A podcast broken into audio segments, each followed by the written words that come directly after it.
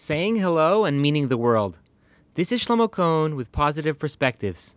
Two minutes to a happier life. If you enjoy this podcast, you might also like my other new podcast on the Parsha, the Practical Parsha podcast. The link is available in the show notes or by searching the Practical Parsha podcast. And as always, if you have any questions or comments, please feel free to reach out to me at Rabbi Shlomo Cohn with a K at gmail.com. I'd love to hear from you. Jerome Motto was a forensic psychologist for the San Francisco Police Department. It was his job to ascertain and make sure that when somebody unfortunately jumped off the Golden Gate Bridge and committed suicide, that there was no foul play involved. Over the course of his years of work, he dealt with hundreds of cases of jumpers.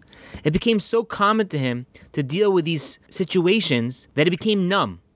One story has stuck with him to this very day.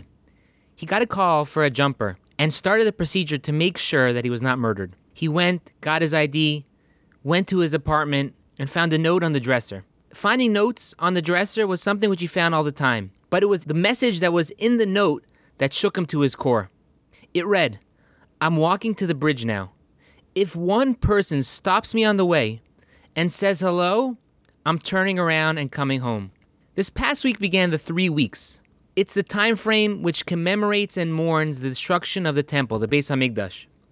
The commentaries explain that the reason why the temple was destroyed was because of sinas chinam, baseless hatred.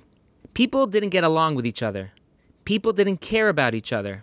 And the only way for us to rectify this sin is for us to do the opposite love our fellow Jew, care about our brothers and sisters.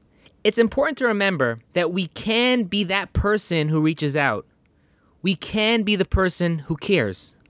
We can be the person who says hello. And we must remember, even though to the world we might be one person, but to one person we might mean the world.